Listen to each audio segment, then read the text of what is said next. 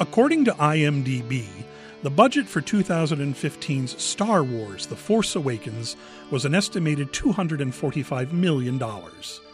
I don't think I'm going out on a limb here in saying the budget for the Redwood Theatre Company's production of Brittany Law's original musical parody, The Farce Awakens, was about one 245 millionth of that cardboard sets, super soakers for ray guns, and a droid costume consisting of an oversized t shirt and bike helmet equal a show with production values that would make Edward D. Wood Jr. blush. And yet, there's something charming about making do with the resources at hand.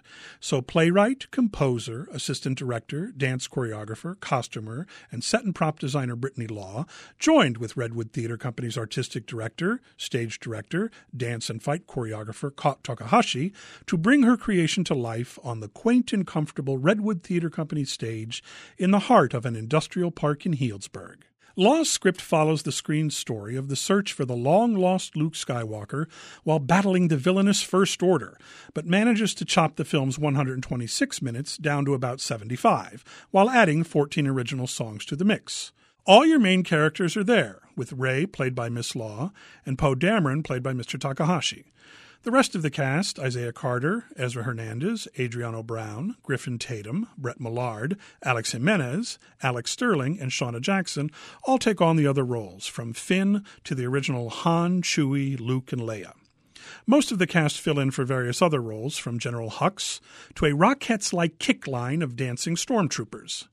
The ensemble also has two members, Matthew Gravel, Jasmine Capriotti, from the Alchemia Arts program, which supports adults with developmental disabilities through artistic expression. They all seem to be having a blast, and their affection for the material is evident. I don't know how they are able to sing with their tongues planted firmly in their cheeks, but they do, and often quite well. Ms. Law and Mr. Hernandez are trained singers and did best with Ms. Law's often clever compositions with titles like New Best Friend, Darth Inside of Me, and Totally Brand New Cantina, the challenge was often not just to sing, but to do it with a straight face. The cast managed to do that. Mostly. It helps to know the canon of Star Wars, as there are plenty of references and in jokes that might fly over the heads of the unaware. No matter, as there are plenty of other things at which to laugh. Comedic props to Adriano Brown for managing to be more than a sight gag with his droid BB 8. Kot Takahashi's overplaying, appropriately, as Poe is balanced out by Isaiah Carter's underplaying as Finn. Together, you might say they're ham and rye. Brett Millard and Alex Jimenez play Han and Chewie like the space equivalents of Laurel and Hardy, though I don't expect many of their generation to get that reference. Look, we're not talking Shakespeare or Arthur Miller or even Ken Ludwig here.